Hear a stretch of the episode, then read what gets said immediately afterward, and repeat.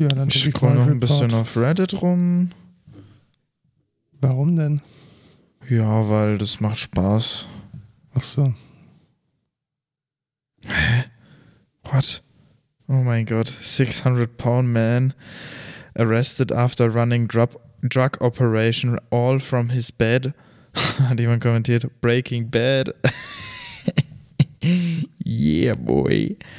Das war jetzt die News des Jahrhunderts. Ja, das war sehr schön, sehr schön, sehr schön.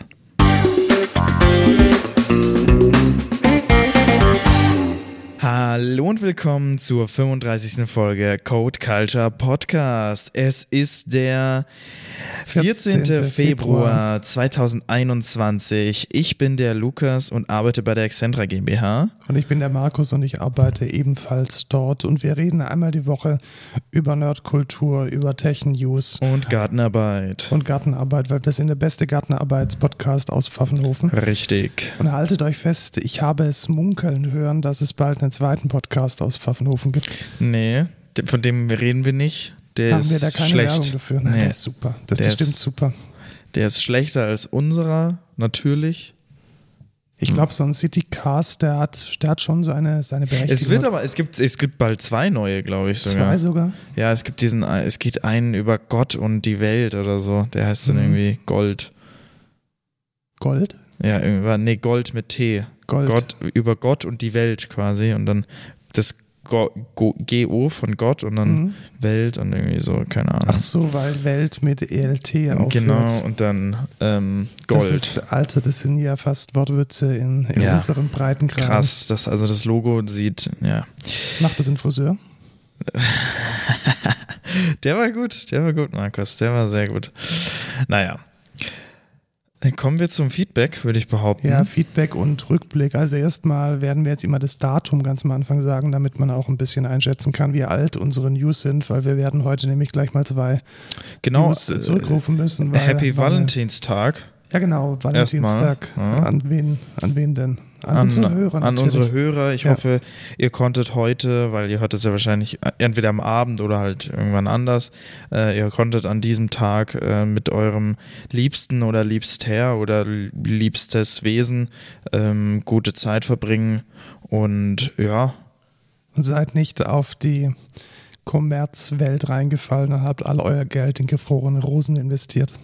Warum gefrorene? Bei uns haben die sogar offen gehabt, von 8 bis 12. Also ich kriege auf Instagram immer Werbung für gefrorene Rosen. Ach ja, okay. Ja. Sehr interessant. Die sind aber echt teuer. Und wenn ihr ganz alleine wart, so wie wir...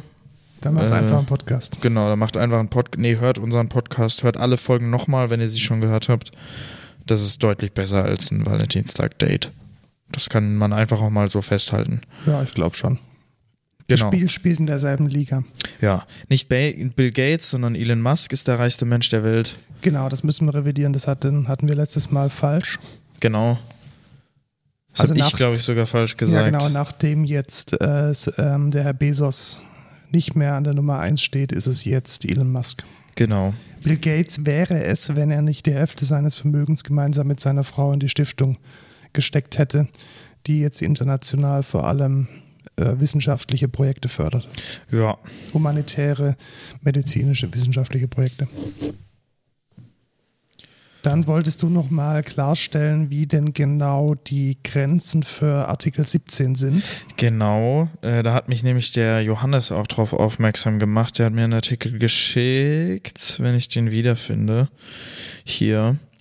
Und zwar waren es nur, also was erlaubt ist in dem letzten Gesetzesentwurf, sind nur 125 sogar nur, ach, ich habe sogar falsch gesagt. 125 Kilobyte als Video, als Bild, 15 Sekunden von Video und 160 Zeichen. 160 Zeichen. Also nochmal rekapituliert, da geht es darum, was urheberrechtsverletzungsfrei publiziert werden darf und das sind jetzt wohl die Grenzen. Ja, also vorher waren es 20 Sekunden für Video, 250 Kilobyte für Bilder und 1000 Zeichen für Texte, aber dann haben sie es doch nochmal, haben sich nochmal überlegt, ach, machen wir es doch noch weiter runter. Also 160 Zeichen sind übrigens weniger als ein Tweet, also ich darf tatsächlich, das nicht mal mehr in einen Tweet packen, weil das wäre ja dann auch schon schlecht. Man kann natürlich dann auch auf Google keine Previews mehr anzeigen von irgendwelchen Newsartikeln, sondern kann dann da nur noch die Links reinpacken, weil das sind auch schon 160 Zeichen. Und was sehr lustig ist, selbst der Name des Gesetzesentwurfs ist länger als 160 Zeichen. Finde ich auch sehr lustig an der Stelle. Und naja, es ist übrigens, der Gesetzesentwurf ist sehr, sehr verwirrend, also sehr vage oft gehalten, und die CDU und die SPD wollten beide die Upload-Filter verhindern, aber letztendlich sind die auch komplett drin und auch überhaupt gar nicht so umzusetzen, wie das in dem Gesetzesentwurf steht. Also könnt euch da, ich glaube, wir verlinken mal das Video von Christian Solmecke, der ist Medienrechtsanwalt, meine Fresse, ey. Und der erklärt es eigentlich ganz gut, der fasst es ganz gut zusammen, hat sich da die wichtigsten Punkte rausgenommen und versucht, die zu erklären. Und selbst er versteht es nicht. Also da muss man auf Gerichte warten, um da dann den eigentlichen Gesetzesverlauf quasi zu wissen. Weil ja, das ist, glaube ich, generell ein Problem von diesen europäischen Initiativen und Gesetzen. Nee, ich glaube, besonders hier ist es ein Problem, weil die einfach nicht verstehen, was sie da beschließen. Aber ja, genau. Der Videolink in den Shownotes. Genau, richtig. Das wollte ich nur nochmal klarstellen. Dann hatten wir gestern unseren zweiten Clubhouse-Raum. Danke an alle, die mitgemacht haben. Genau, es waren insgesamt 4 Personen, wenn wir uns auch mitzählen. Genau, wir haben praktisch unsere Zuschauer und Mitsprecher verdoppelt. Mhm. Das ist doch ein gigantisches Wachstum. Mhm. Gar nicht mal. Letztes Mal waren wir ja schon 3 ja, mit Dennis. Ja, aber es war einer zusätzlich und jetzt hatten wir 2 zusätzlich. Ja, das stimmt, das also, stimmt. Es kommt immer darauf an, wie man die Statistik interpretiert. Ja, wir haben uns verdoppelt. Ja. Für die nächste Verdopplungsseite herzlich eingeladen. Wir posten auf Twitter, wann wir den nächsten Clubhouse-Call aufmachen. Das ist dann wie so ein Podcast zu mitmachen. Und ihr dürft auch mitmachen, einfach mal mit uns reden, was euch interessiert. Vielleicht auch Vorschläge für den Podcast machen. Das geht dann natürlich alles deutlich aktiver, würde ich mal behaupten. Genau. Dann war ich Anfang der Woche in einer Schulung über Musikmarketing, die mega spannend und interessant war. Und zwar war das bisher nur der erste Teil. Da geht es darum, was denn Musiker machen können, also vor allem Indie-Musiker, um auf den sozialen Medien richtig und professionell zu agieren. Und in der ersten Schulung ging es um organisches Wachstum, fand ich sehr interessant. Also ich habe sehr viel gelernt, wie Instagram, wie YouTube, wie Facebook funktionieren oder eben auch nicht. Und ich bin jetzt mal gespannt, wie die weiteren Teile so sind. Organisiert wird es vom Popbüro Stuttgart. Den Link kleben wir auch mal in die Shownotes, wenn ihr euch für Weiterbildungen im Bereich Kreativwirtschaft, also dazu zählt auch jetzt aus unserem Bereich Game Development, Game Design, solche Geschichten. Der künstlerische Umgang mit Technik ebenso. Wenn ihr euch dafür interessiert, dann ist das die primäre Anlaufstelle, vor allem dann, wenn man in Baden-Württemberg wohnt. Und diese Schulung war echt cool. Cool. Gut, dann müssen wir, glaube ich, genauso wie Bloomberg die Meldung von Apple und Kia und Hyundai zurückziehen. Bloomberg hat gemeldet, da passiert irgendwie doch nichts. Also Kia hat offensichtlich vehement dementiert, jemals mit Apple irgendwelche finalen Vereinbarungen getroffen zu haben. Also wenn ein Apple-Car kommt, dann offensichtlich nicht aus dieser Hyundai-Kia-Ecke. Ja, schade. Ja, du hast noch den Super Bowl angeschaut letzte Woche. Klar. Hab mir extra freigenommen. Wie ist es denn eigentlich? Kriegt man da auch die amerikanische Werbung oder schaltet da DAZN oder wer auch immer das macht? Ja, DAZN schaltet dann da eigene Werbung. Okay, weil dann hast du nämlich die... Kommt dann immer Parship. Sehr gut. Alle 11 Sekunden oder so? Ja, alle 11 Sekunden kommt eine Parship-App. Ad. Sehr gut. Reddit hat eine 5 Sekunden in Amerika, ja. Schalten. Ja. Fand ich lustig, dass ich selbst das größte Internetportal nicht mehr leisten kann als irgendwie 5 Sekunden. Ja. Aber scheint zu funktioniert zu haben. Ja, war cool. Wow, ja. This actually worked. Finde ich auch sehr, sehr cool. Mhm. Gut, dann machen wir doch den Übergang in die News. Genau. Du hast jetzt noch irgendwas mega Spannendes erlebt in diesem Corona-Lockdown, also ich nicht. Nee, ich jetzt auch nicht direkt. Super Bowl war ganz cool. Die Chiefs haben nicht so gut gespielt. Dafür die Bucks umso besser. Die Chiefs haben in der ersten Halbzeit echt nur gefoult. Das war echt scheiße. Naja, trotzdem ein ganz cooles Spiel. Glückwunsch an Brady zu seinem, ich weiß gar nicht wie viel, 8. Sieg oder 7. Sieg oder so, irgendwie sowas. Der Typ ist so krank.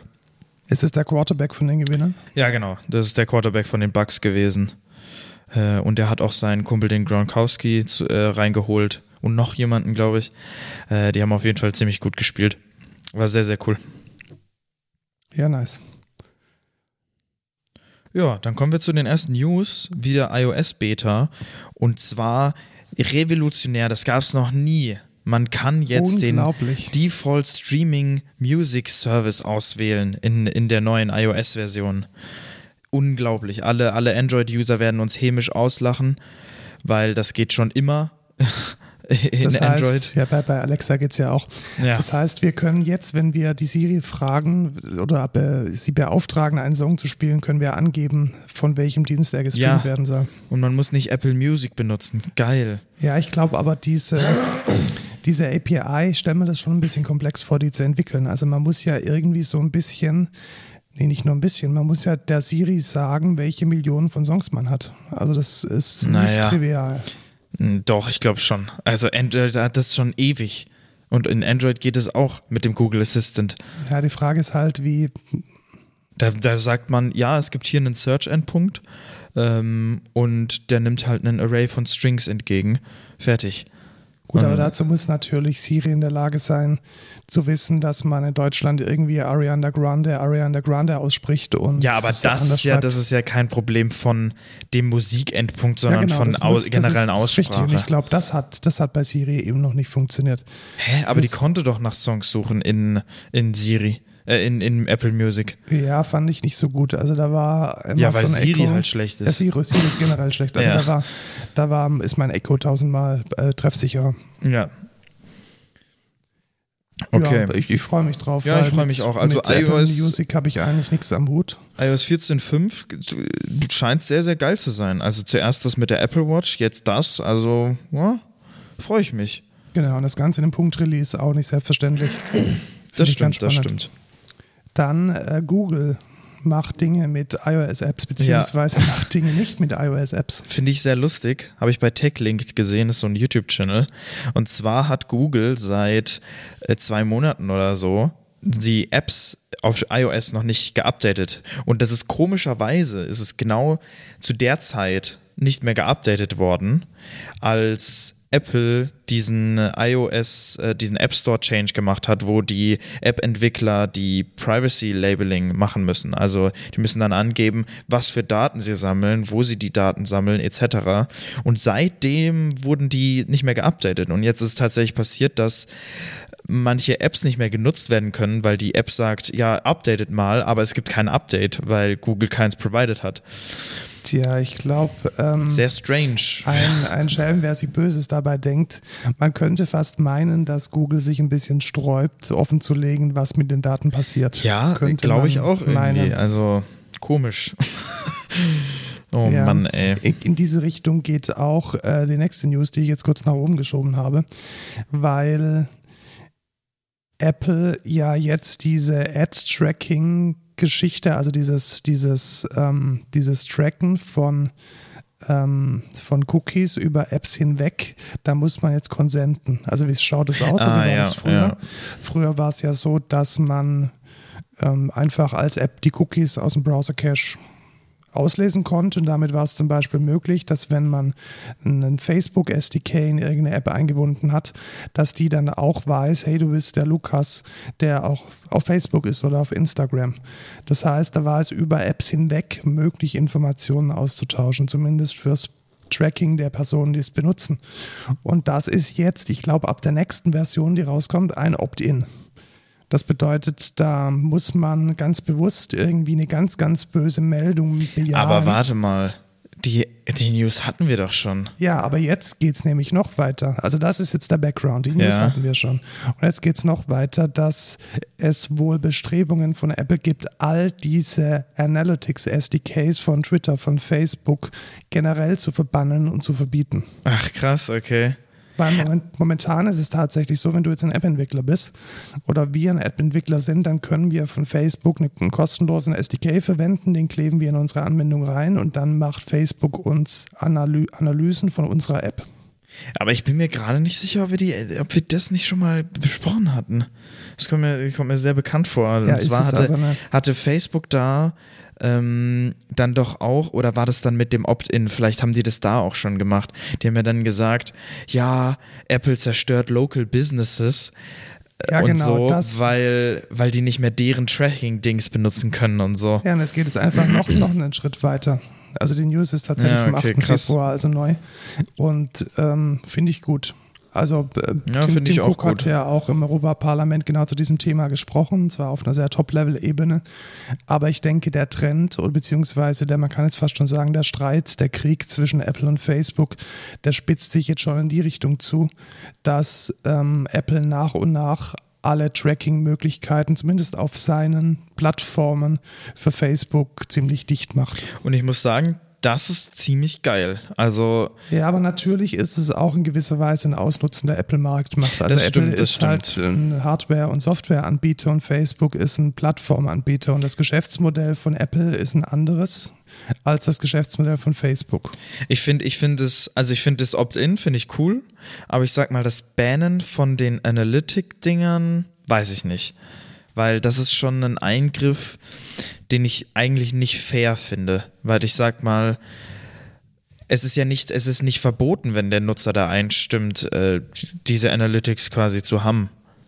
Ja, vielleicht wäre es besser tatsächlich, wenn man es transparent machen muss. Ja, genau. Dann finde ich das cool. Und das ist ja doch deren Schritt, was sie ja machen wollen. In erster Instanz jetzt, ab dem nächsten Update, wo du sagst, man muss Opt-in machen für Third-Party-Tracking und dann kann das halt nicht mehr benutzt werden. Und das finde ich super geil. Ja, wobei ich glaube, diese besondere Form der Analytics, die werden noch nicht mit diesem Opt-in abgefangen. Ach so, okay. Also die sind nach wie vor intransparent. Das heißt, Facebook könnte zum Beispiel immer noch über die IP, mit der du könnten sie Links machen und Rückschlüsse auf deine Person. Aber das dürfen sie doch gar nicht.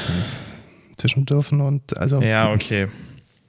Ich bin mir ziemlich sicher, dass Facebook alle Informationen, die sie haben, verwenden. Also das ist das gesamte Geschäftsmodell von Facebook. Aber ich bin mir nicht sicher, ob das nicht, weil, ich weiß nicht. Steht es dann nicht nur noch so in deren AGBs? In welchen AGBs denn? Ja, von den einzelnen. Von den Analytics, die habe ich gar nicht unterzeichnet, weil die unterzeichnen die Entwickler. Also ich fand diese ganzen, also ich fand es immer ein bisschen shady. Warum sollte warum sollte Facebook, warum sollte Twitter, warum sollte Google, warum sollten diese ganzen Buden, die eigentlich überhaupt nichts mit SDKs zu tun haben, warum schenken die den Entwicklern irgendwelche Analytics-SDKs? Ja. Also mit welchem Ziel? Was ist das Geschäftsmodell dahinter, wenn nicht an die Daten zu kommen? Ja, aber man kann natürlich auch argumentieren, was ist jetzt der Benefit von Netflix, dass sie dieses Resilience 4J irgendwie kostenlos machen oder Open Source machen, weißt du? Ja, kann man schon so sehen, kann man aber auch anders sehen. Also schlimmer wäre es natürlich, wenn jetzt Facebook ein SDK rausgeben würde und sagen, hey, häng doch hier deinen eigenen AWS-Service hinten dran und da landen dann die Daten. Die landen dann nicht bei uns, sondern die landen dann bei dir auf dem Server. Das wäre schön. Ja. Aber so wie sie es jetzt machen, dass die Daten dann Teil der Facebook-Infrastruktur werden. Aber denkst du, sowas wird passieren? Ich bezweifle es. Sowas passiert nicht. Nee. Was Facebook aber außer Tracking auch noch gut kann, ist Sachen kopieren. Ja, tatsächlich, das können sie sehr gut. Also nämlich, weil Facebook war ja auch eine Kopie und eigentlich alles, was Facebook irgendwie macht, kopieren sie von anderen. Snapchat kopiert, dann TikTok kopiert. Ja, aber das Ding ist ja auch, Facebook an sich ist ja eigentlich eine Kopie, weil sie hatten ja, es gab ja dieses andere, da gibt es ja diesen Film Social Network auch drüber. Sie haben Facebook war noch nie besonders groß, Dinge selber zu Ideen zu finden dafür. Und jetzt machen sie es wieder. Jetzt wollen sie nämlich Clubhouse kopieren, anscheinend. Genau, also die New York Times schreiben offensichtlich, dass Facebook das vorhat. Clubhouse ist diese App für spontane Podcasts, für spontane Diskussionsrunden. Und so wie es ausschaut, arbeitet Facebook daran, ja, ein Produkt in dieser Sparte auf den Markt zu werfen. Bin ich mal gespannt. Ja, bin ich auch mal gespannt. Die werden dann wahrscheinlich alle Gespräche einfach mitschneiden. So wie ich Facebook kenne. Ja, genau. Und dann daraus wieder Facebook-Werbung platzieren. Ja, genau. Finde ich auch sehr interessant. Mal gucken, wie es da aussieht. Was nicht so gut gelaufen ist, ist Cyberpunk 2077. Also da hört es einfach nicht auf mit Scheiße, die da passiert für CD Projekt Red. Das ist echt lustig. Also wir haben uns CD ja schon ein bisschen lustig gemacht über die Funke Mediengruppe, die Ransomware in ihr Rechenzentrum gekriegt hat und dann irgendwie monatelang keine Zeitung mehr rausgeben konnte. Ja, ich sag mal, aber so gravierend ist es nicht, weil natürlich, also CD Projekt Red hatte innerhalb von einem Tag wieder in kürzester Zeit ihre Server wieder mit Backups drauf gespielt, aber was halt verloren gegangen ist, ist halt quasi Intellectual Property, also deren Code von Spielen. Ja, da muss ja unglaublich gut sein, habe ich mir sagen lassen. Ja, genau. Also was die Hacker angeblich gedroht haben zu releasen, ist der Code von Cyberpunk, der Code von The Witcher 3, eine unreleased Version von Witcher 3 und von Gwent. Und Gwent ist, glaube ich, das Schlimmste, weil das irgendwie deren Online-Game und das ist irgendwie, ich weiß gar nicht. Also so tief bin ich in dem Thema nicht drin. Es soll jetzt angeblich, sollen Leaks auch schon verkauft worden sein oder zumindest zur Auktion freigegeben worden sein. Das ist aber alles Spekulation und man weiß da nicht genau, was da wirklich der released Code ist und was nicht. Auf jeden Fall sehr bitter für CD Projekt und mal gucken, was da noch so passieren wird. Also es kann auch passieren, was ich auch gehört habe, dass Spieler von Cyberpunk 2077 aufpassen müssen, dass sie nicht ihren Computer gehackt bekommen, weil bestimmte Komponenten irgendwie offen waren, sodass Hacker direkten Zugriff auf den Computer bekommen. An das denke ich jetzt gerade auch. Also wenn man den Quelltext hat, kann man ja natürlich eine Whitebox-Analyse nach Sicherheitslücken machen. Ja, richtig. Und vielleicht sind ja auch Zertifikate abhanden gekommen, um jetzt schön hier Updates und ausführbaren Code zu signieren. Also sicherheitstechnisch ist das, glaube ich, noch nicht das Ende der Fahnenstange. Nee, ich glaube auch nicht. Es kann noch einiges kommen. Schon sehr, sehr bitter. Aber wahrscheinlich war das auch zu Schulden. Wahrscheinlich haben die Hacker auch einfach nur die gehackt, weil Cyberpunk so scheiße war. Kann ich mir gut vorstellen.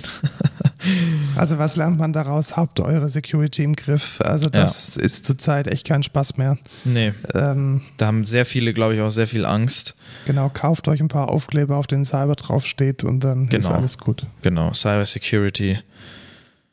Gut, machen wir den Schwenk von der reinen Technik zur fahrenden Technik oder von der digitalen Technik zur fahrenden Technik. Audi hat einen elektronischen Sportwagen angekündigt. Einen sehr schicken, wie ich sagen muss. Also durchaus. Also man kann Tesla ja gut finden, wie man möchte, aber die Autos sehen halt scheiße aus, optisch. Ja, teilweise. Also ich finde den Model 3 finde ich eigentlich schon ganz schick, sage ich mal. Aber also das sieht halt, das ist ein geiler Wagen, das muss ich einfach mal sagen. Also das Ding heißt e-tron GT Quattro und ist ja, denke ich, so ein bisschen ein Konkurrent zum ich denke, Model S. Also Model 3 oder nicht? Nee, ich glaube nicht. Also preislich wird er wahrscheinlich deutlich über dem. Ja, okay. Also ich sehe jetzt hier Keramikbremsen und Kram. Also das ist definitiv ein Sportwagen. Und der wird wahrscheinlich, nehme ich jetzt mal an, schon sechsstellig kosten. Also kann ich mir gut vorstellen. Könnte ich mir auch gut vorstellen. Was ich ganz spannend finde, ist, dass er jetzt gar nicht mal so wenig Reichweite hat. Wie viel Reichweite hat er denn? Nach WLTP-Messverfahren ist er mit 487 Kilometer angegeben. Das wissen wir ja von unseren Tesla-Erfahrungen, dass das ungefähr so die Hälfte bis 3/4 die Realität ist. Aber selbst dann könnte man jetzt so klassische Strecken, die man halt so fährt im Geschäftsleben und im Privatleben, könnte man damit gut bewerkstelligen. Ich bin gespannt, wie viel er kostet. Ich bin gespannt, wann er lieferbar ist. Wie viel Range hat denn der Model 3? Weißt du das? Das ist eine gute Frage. Ich glaube, ein bisschen mehr tatsächlich. 580 Kilometer? Ja. Wie viel hat der? Ich habe gerade nicht zugehört. Wie viel hat der andere, der Audi? Der Audi hat 487, also okay. 100 Kilometer weniger beschleunigt, aber auch schneller. Also das müssen wir auch... Nee. Ja, doch, ich glaube, der hat 4,1. Ja, und der Model 3 hat 3,3. Ja, gut. Ja. Also da ist Tesla schon nochmal ein Stück voraus, würde ich behaupten. Zumindest jetzt von den Specs. Jetzt ist auch die Frage, wie gut ist jetzt Tech innerhalb des Autos, sage ich mal, weil so das Tesla Self-Driving und was weiß ich, insgesamt dieses Frontpanel, wie nennt man das? Mittelkonsole und genau. Cockpit. Und ja, da muss ich tatsächlich sagen, da ist das Cockpit von dem e-tron GT ist echt oldschoolig. Echt? Also schaut euch da mal die Bilder an. Das erste, was ich sehe, ist Holz. Das geht meiner Meinung nach gar nicht. Und die Bildschirme sind, also klar, es gibt einen Bildschirm im Cockpit, es gibt einen Bildschirm in der Lico und dann gibt es alle drunter wunderschöne 8-Segment-Anzeige für die Klimaanlage.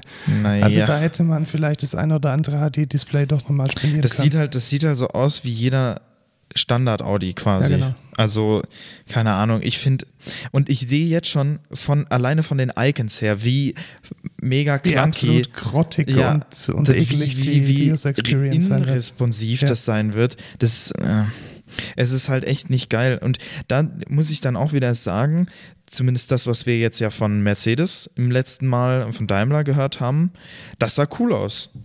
Ja, wobei Daimler hat ja die MBUX, mir ist die viel zu verspielt. Also die ist responsiv und die ist schon nett anzuschauen, aber ich glaube, beim Autofahren will ich Dinge, Minimalismus pur. Ich will nur die Dinge sehen, die tatsächlich absolut notwendig sind. Aber vielleicht kann man das auch einstellen? Man kann es einstellen. Ich weiß, dass man es einstellen kann. Ich habe es in einem Daimler, auch in einem Mercedes auch schon gesehen, dass man es einstellen kann. Ich finde aber alleine schon auf die Idee zu kommen, dass der Default so mega verspielt und mit Schatten und Animationen und Kram ist. Allein das so zu entscheiden, ist für mich schon eigentlich ein No-Go aus einer User-Experience-Sicht. Ja, ich weiß nicht. Vielleicht will man da so future-mäßig gehen und hat irgendwie die falsche Kurve gekriegt, wenn du weißt, was ich meine. Ja, wahrscheinlich. Ja, ich glaube schon. Ja. Und ja, ich war auch schon also nochmal Transparenzhinweis, wir arbeiten sowohl im Audio-Umfeld als auch für Mercedes. Und da war ich auf einem öffentlichen Kongress, in dem dann auch dieses MBUX vorgestellt und letzten Endes auch verteidigt wurde. Und sie haben da schon eine ganz, ganz, ganz klare Vorstellung, dass sie sich da abheben von den Mitbewerbern eben durch diese besondere User Experience, die dann diesen durchaus futuristischen Anstrich auch bis ins letzte Detail dann vorantreibt. Ja, und das sehe ich halt deutlich mehr, ne? als jetzt das von Audi.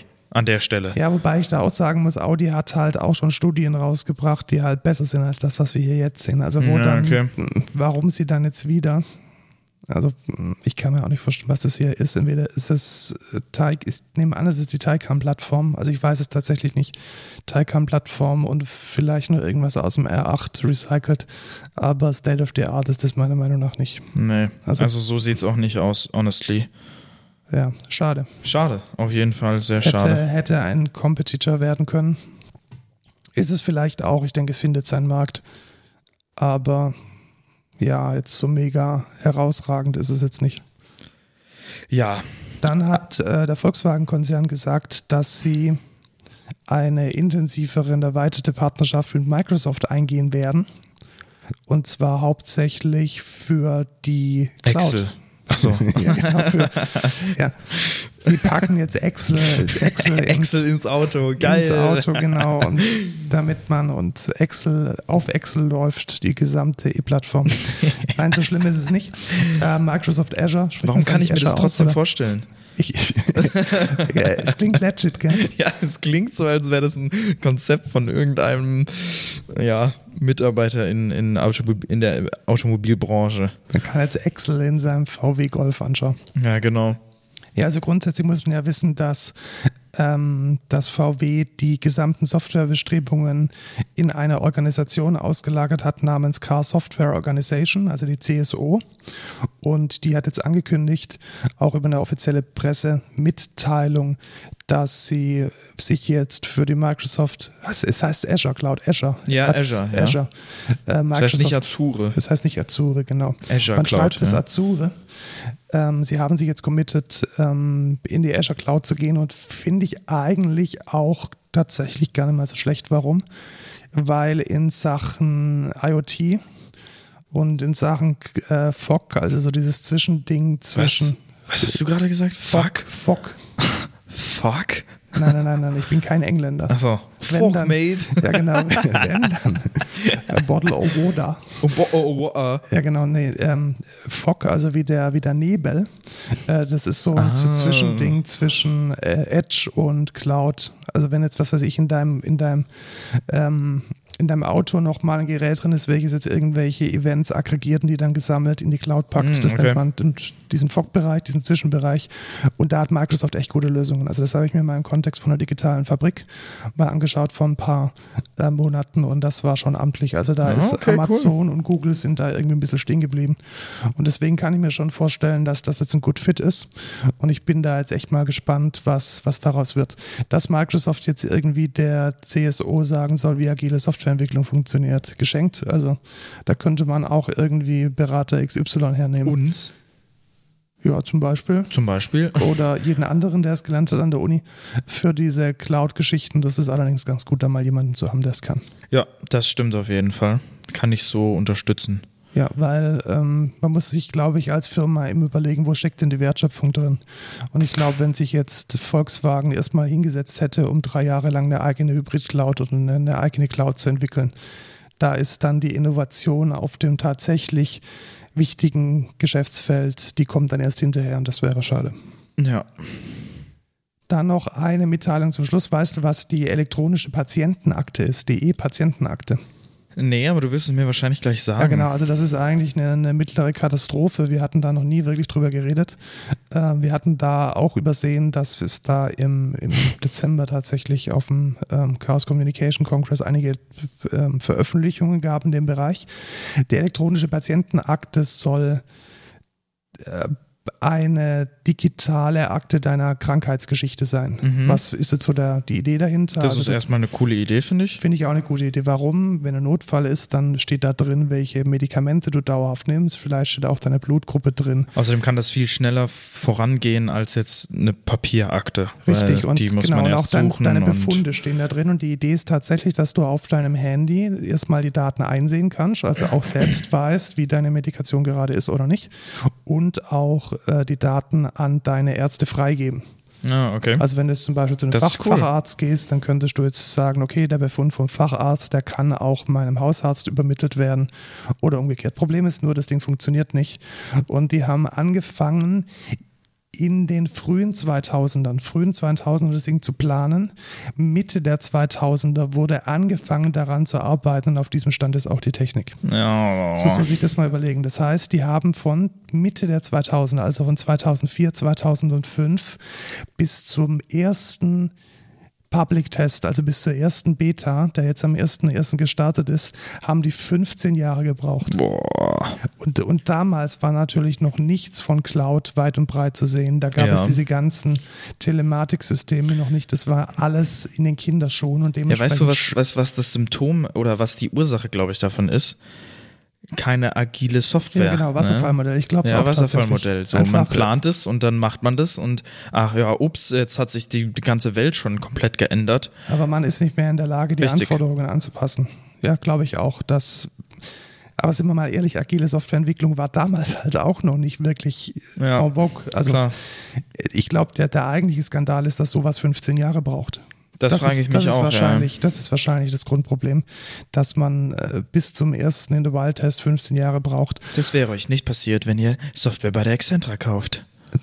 müssen wir nicht so Werbung, so ein bisschen mit so Jingles oder so ein bisschen? Ja, das sollten wir echt mal machen. Nein, das nervt unglaublich. Ich fände das aber so lustig, wenn wir so eigene Jingles aufnehmen. Ich finde diese Podcasts, die mit irgendwelchen Jingles hantieren, ich finde das eine absolute Katastrophe. Das geht einem so auf den Zeiger. Wenn wir so eigene Jingles machen, so mega, mega cringy. Das habe ich im Petecast, das ist so eine Gaming-Gruppe, die haben das immer gemacht. Die haben dann immer so eigene Spots quasi gedreht, so, hallo, ich bin die Maria. Und so eine Kacke. Also wenn du Jingles möchtest, hier neben mir steht E-Piano, ich kann da live welche einspielen. Ja, genau. Und dann sagen wir so, Sie brauchen Software? Dann fragen Sie doch einfach bei der Exzentra GmbH. Also ich kann da super einsprechen, wenn du willst. Ich verzichte, vielen Dank. Spannendes Interview mit einem Experten zur elektronischen Gesundheitsakte. Und zwar mit Thilo Weichert, der war 11 Jahre lang der Datenschutzbeauftragte von Schleswig-Holstein und hat einen sehr tiefen informationstechnischen Background und die Sache mal ganz sauber analysiert. Also wenn ihr euch mal darüber informieren wollt, wie katastrophal dieses Projekt gerade in den Seilen hängt und warum man da Tester werden sollte oder auch nicht, hat natürlich beides seine Vor- und Nachteile. Einmal kann man als Tester sich vielleicht die Security ein bisschen anschauen. Andererseits will man vielleicht als Tester nicht unbedingt zu denen gehören, die jetzt die Ersten sind, die ihre Gesundheitsdaten verlieren. Und lest euch mal durch. Also elektronische Gesundheitsakte, Never-Ending Story, 15 Jahre lang. Es hat sich unter dem Artikel auch eine ganz spannende Diskussion entfacht von ein paar Experten.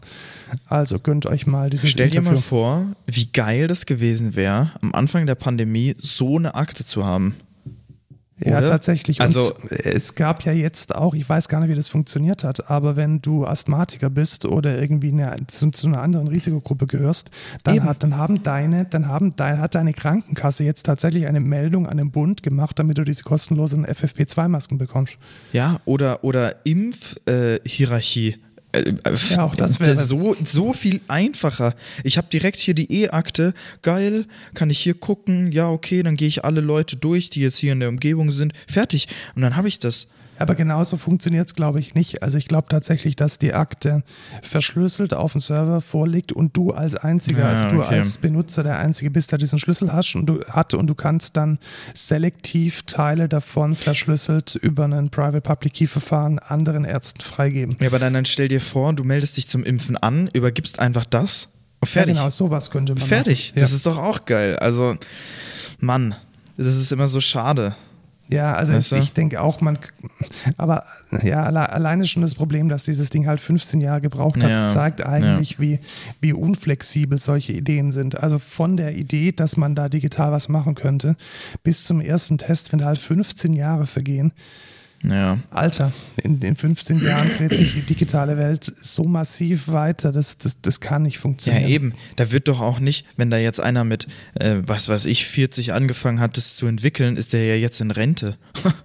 Weißt du? Also, das ist ja dann auch, musst du dir auch mal vorstellen. Also was gab es damals? Damals gab es Java Server Faces wahrscheinlich. Also wir haben das wahrscheinlich mit Anwendungen, die komplett monolithisch einen Request-Response-Loop inklusive Rendern von HTML auf dem Server machen. Das ist wahrscheinlich die Art und Weise, wie diese Software entwickelt wurde. Ach Mann, das tut schon ein bisschen weh. Es ist ja nur unser Steuergeld. Also Lukas, genau. Man muss sich immer überlegen, Mensch, immerhin haben wir es bezahlt.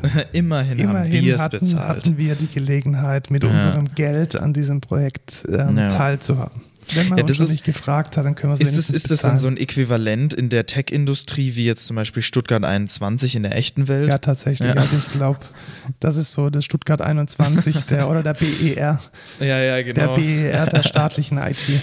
Oh Mann, ey. Aber dann kann man wieder im Vergleich sehen, so was jetzt quasi nicht vom Staat direkt gemacht wurde, aber würde ich schon sagen, ist halt die Corona-Warn-App, was wir auch in dem Clubhouse als Diskussionsthema hatten. Was dann aber gut gelaufen ist. Ne? Ja, tatsächlich, aber ich würde da vielleicht auch ein bisschen die Lorbeeren bei dem SAP-Team suchen. Ja, das auf jeden Fall. Aber das hätte man doch auch sich überlegen können. Warum gebe ich dann nicht das Projekt ab an jemand, der davon Ahnung hat oder der zumindest ein well-known Softwareentwickler ist, der stabile Software macht. SAP oder Telekom, also einer von den beiden, weil mehr gibt es da halt nicht. Also ich wüsste jetzt auch nicht, wer diese E-Patientenakte geschrieben hat. Wahrscheinlich irgendein komisches Konsortium wieder. Ja, oder die Exzentra halt. Ne? Also Ja, ich glaube, wir hätten es besser gemacht. Ich würde ja, das sogar, auf jeden Fall.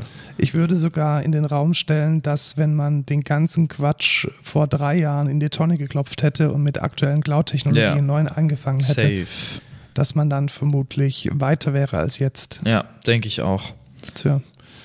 Jetzt meine Frage, wollen wir jetzt ein Thema der Woche noch machen? Wir machen ein Thema der Woche. Wir sind bei 40 Minuten und ich habe auch nicht so viel Plan von diesem Thema. Deswegen perfekt. Gibt es jetzt ein Thema der Woche. Und das Thema der Woche ist Mockito. Ich bin diese Woche wieder drüber gestolpert. Was ist denn Mockito? Das ist ein Mock-Framework für Testing. Ja genau, also man kann, wenn man… In Java. Ja, in Java oder halt auch in Kotlin. Also ich glaube, alles, was irgendwie so auf der JVM kreucht und fleucht. Man hat beim Testen, also erstmal grundsätzlich, am geilsten ist es natürlich, wenn man beim Testen überhaupt keine Mocks braucht. Das bedeutet, man hat immer echte Objekte unter der Hand. Genau, aber das ist nicht immer gegeben. Genau, weil zum Beispiel, stellt euch mal vor, ihr wollt eine Datenbankanbindung oder eine Query testen oder anders, ihr wollt eine Logik testen, die mit ganz vielen Objekten aus der Datenbank arbeitet. Zum Beispiel die Summenbildung in der Rechnung. Und da wollt ihr irgendwie eine Klasse testen und die holt diese Dinge aus der Datenbank. Toll wäre es natürlich, wenn die Klassen so geschnitten sind, dass man da dann einfach irgendwie einen Testdatenbank-Provider reinstecken kann und dann ist alles gut. Manchmal geht das aber nicht, weil gewisse Voraussetzungen von anderen Objekten, die wieder andere Objekte brauchen, die Objekte brauchen, so komplex werden, dass man da gerne einen sogenannten Mock verwenden möchte. Also ein Mock ist ein, ja wie der Name schon sagt, was ist denn eigentlich das deutsche Wort dafür? So ein Sockenpuppe wahrscheinlich. So etwas, was so aussieht wie was anderes, ein Mock-up, also eine Filmfassade, vielleicht kann man Fassade, so sagen. Ja, das so, könnte man so eine, vielleicht so. Wie so eine Westernstadt, die eigentlich nur aus Sperrholzplatten besteht, die mit Hausfassaden angemalt sind, sowas in der Richtung. Ein Trug. Ein Trug, ja. Vielleicht. Etwas, was von außen so aussieht wie was anderes. Und genau dafür ist Mockito da. Das heißt, ihr könnt jetzt hier zum Beispiel denken wir mal wieder an unsere Datenbankanbindung. Da haben wir ein Repository, ein Person-Repository, weil wir wollen Personen aus der Datenbank holen. Dann kann man da ganz einfach sagen, mach mir einen Mock aus diesem Person-Repository und immer dann, wenn jemand aufruft auf diesem Person-Repository Get Persons, dann liefer mir diese 3 Testpersonen zurück. Und dann kann man mit diesem Mock andere Klassen testen und muss sich über dieses Person Repository keine Gedanken machen. Das heißt, die Alternative wäre, dieses Person Repository bauen und dem eine Datenbank geben und Testdaten reinpacken und ausimplementieren und Testdatenbank mit Postgres ist wahrscheinlich Mist in der Realität. Da muss man eine Memory-Datenbank konfigurieren und so weiter. Das braucht man dann da alles nicht tun, weil man nimmt einfach einen Mock für dieses Repository. Ja. Und jetzt kommt aber der eigentliche Vorteil von dieser Geschichte, weil du kannst jetzt natürlich anfangen und kannst zum Beispiel Fehler simulieren. Du kannst jetzt diesem Mock in einem Test sagen, so jetzt lieber Mock, tu mal bitte so, als wäre die Datenbank nicht da. Oder tu mal bitte so, als wäre das Objekt, das du holen möchtest, nicht da und dann kann man einen Null-Check zum Beispiel machen oder kann schauen, ob seine Anwendung trotzdem in einem Fehlerverhalten entsprechend funktioniert. Ja. Und das geht mit Mockito besonders gut. Das ist ein Framework, das das macht. Da kann ich dann zum Beispiel ganz einfach schreiben, mockito.mock und dann mir dann diesen Mock bauen und dann sagen, mockito.when. Also wenn dann ich diese Person aus dem Repository hole, then throw new database exception zum Beispiel. Und dann habe ich diesen Fehlerfall sozusagen erzwungen. Ja, okay. Also ich muss da nicht erst dafür sorgen, dass dieser Fehler auftritt. Das ist manchmal gar nicht so einfach, einen Fehler bewusst zu provozieren in einem Test, sondern ich kann den dann mit diesem Mock ganz programmatisch in einer Zeile konfigurieren. Ja, cool. Ich kenne das tatsächlich selbst nicht so viel, weil ich nicht so viel in Java entwickle. Und noch, ich glaube, ich habe fast gar keine Mocks bisher gebraucht. Werde ich aber bald wahrscheinlich müssen, deswegen sind die Infos eigentlich ganz geil. Ja, es ist relativ spannend und man kann, da sind da auch ganz viele Helper dabei. Also man kann dann zum Beispiel sagen, wenn ich jetzt in diesem Mock 0 als Query reingebe, dann gib mir bitte die Exception zurück, und wenn ich irgendwie einen beliebigen String reinpacke, dann gib mir bitte eine Person zurück. Also man kann da auch so ein bisschen das Verhalten konfigurieren. Ich rede jetzt bewusst von konfigurieren und nicht von implementieren, weil wenn man anfängt zu implementieren, dann ist das meistens ein Anti-Pattern, dann testet man den Mock und nicht seinen eigenen Code. Ja, tatsächlich. Aber man sollte vielleicht auch nochmal festhalten als Motivation, wenn man Mockito verhindern kann zu benutzen, sollte man es nicht benutzen. Richtig? Genau, das ist komplett richtig. Aber auch ein weiterer Klassiker, der mir jetzt einfällt, ist, wenn du ganz, ganz weit unten in der Java EE API so Servlet-Filter implementierst, dann hast du sehr oft, kommt da ein Request rein und eine Response rein und du machst dann irgendwas mit den beiden.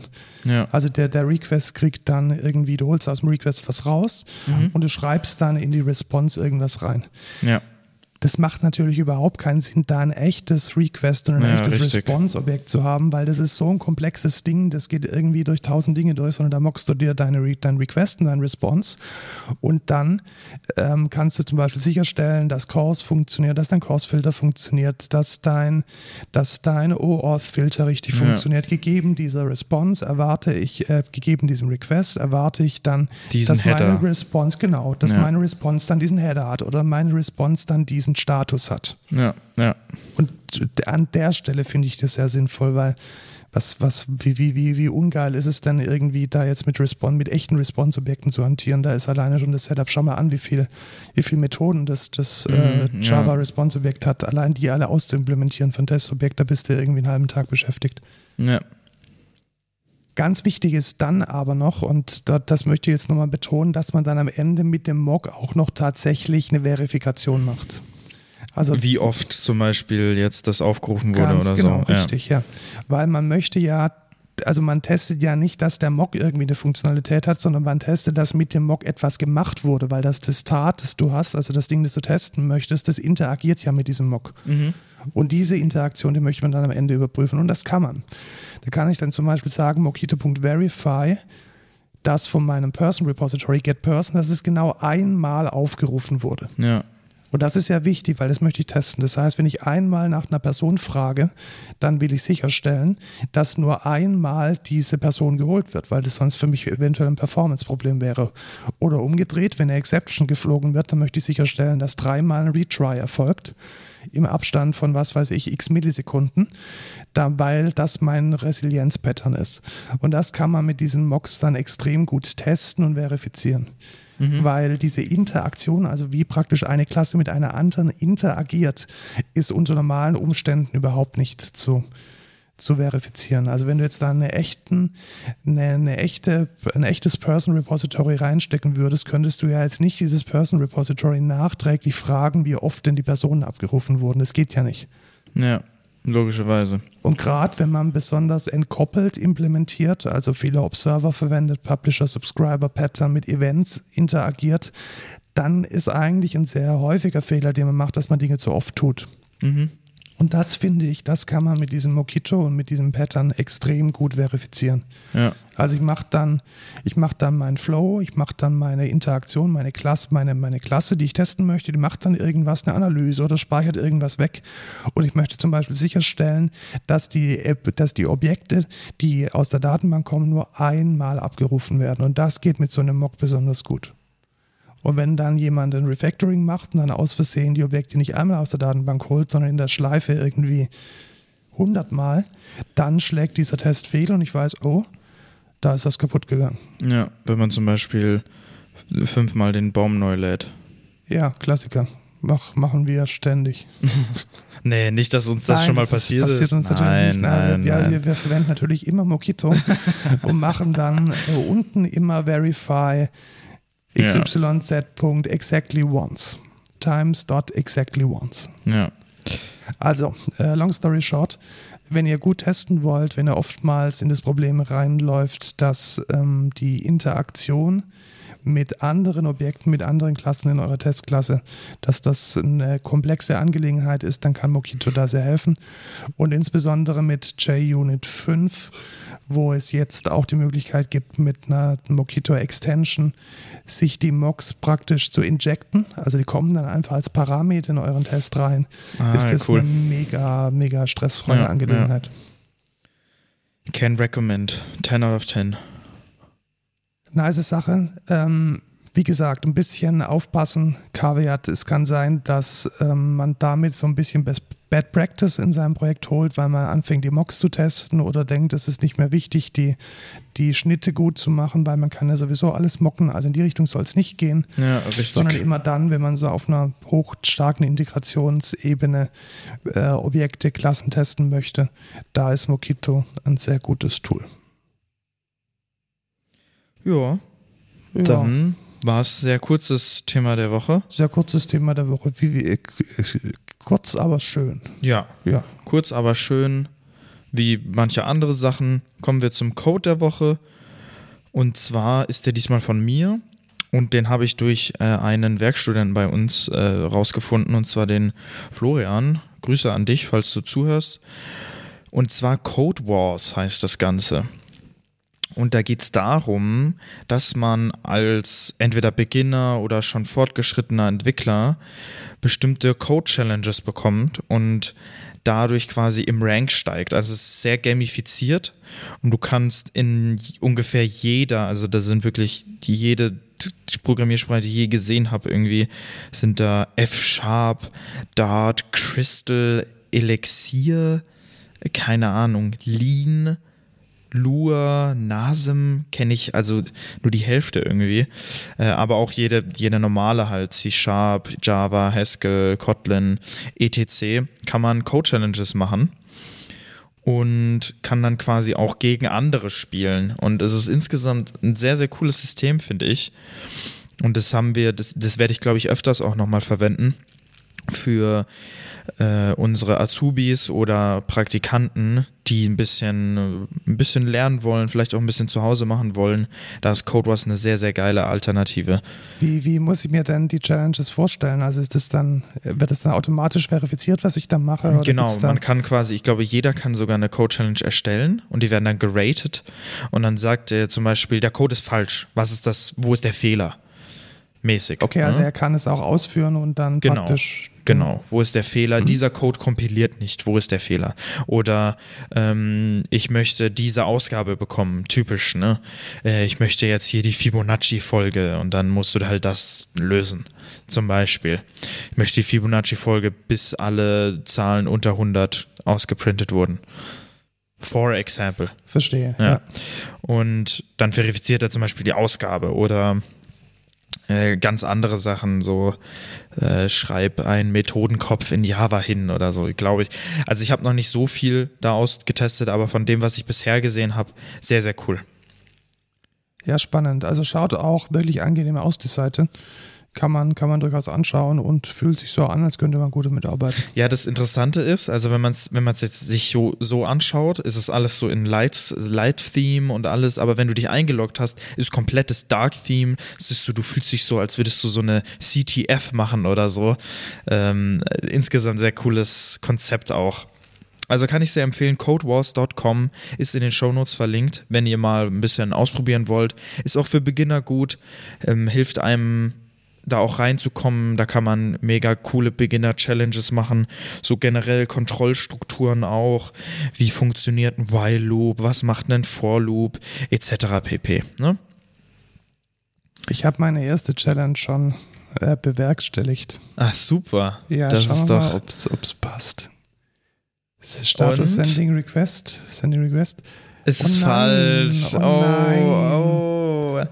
Was hast du denn für eine Challenge? Ich hatte eine Challenge, da wurden 2 Double-Objekte über den binären Operator Asterix miteinander multipliziert und das geht natürlich nicht. Ich muss natürlich die Objektmultiplikation, also auf einer Methode aufrufen, aber irgendwas ist gerade trotzdem, glaube ich, kaputt. Ich habe keine Ahnung.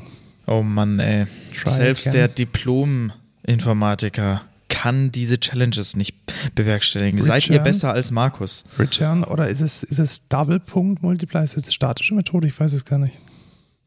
Nein, ach Markus, du bist ein Anfänger.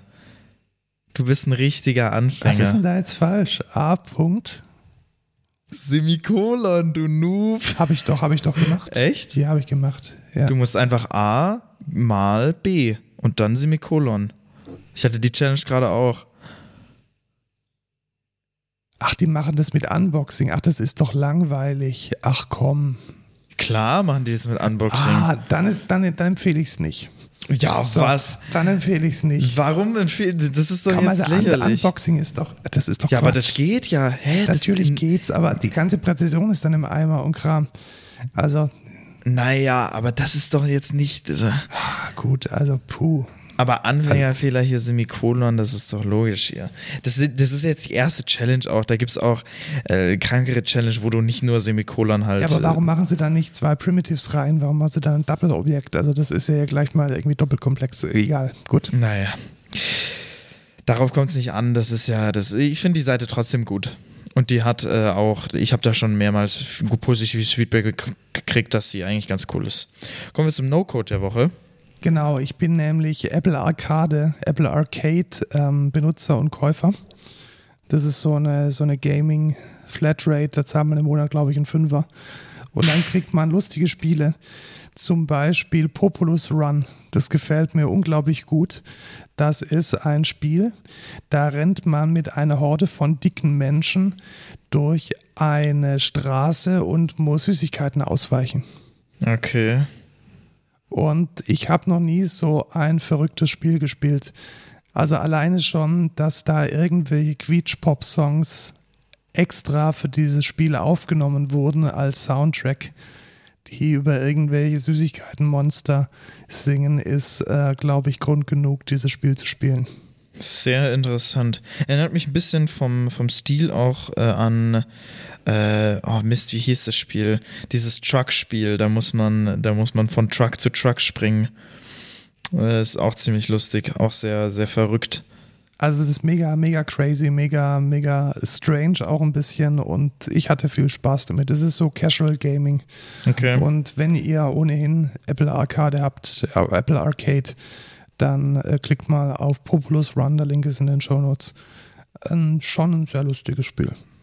Okay, gut, dann... In diesem Sinne, dann beschließen wir diese Woche Code Culture. Genau, wir haben noch für Feedback Twitter, Mail, Twitter Code Culture Pod, Mail ist codeculture@exzentra.de. Genau, bei mir coffee.com/codeculture. Richtig. Da könnt ihr uns was in die Kaffeebox werfen. Oder eine Pizza. Oh, ich hätte echt Bock auf Pizza. Wir können jetzt tatsächlich noch was essen. Ja, ich würde auch sagen, oder? Bestellen wir uns noch was? Bestellen wir noch was. Das ist erst um 19 Uhr der nächste Termin, genau. Ne? Dann, sonst noch, natürlich, wir suchen DevOp vielleicht. Ja, genau, wir suchen DevOp und Softwareentwickler. Genau. Auch immer gesehen, wenn ihr gut seid. Also. Und Azubis für 2022, ich weiß nicht, ob wir da dann nochmal jemanden annehmen. Müssen wir gucken. Genau. Kommt drauf an, wie sehr uns wie gut ihr seid. Genau. Wie gut ihr seid. Also gute Menschen suchen wir immer. Das ist, glaube ich, eine gute Zusammenfassung. In diesem Sinne, gehabt euch wohl. Tschüss, Lukas. Ciao, Markus.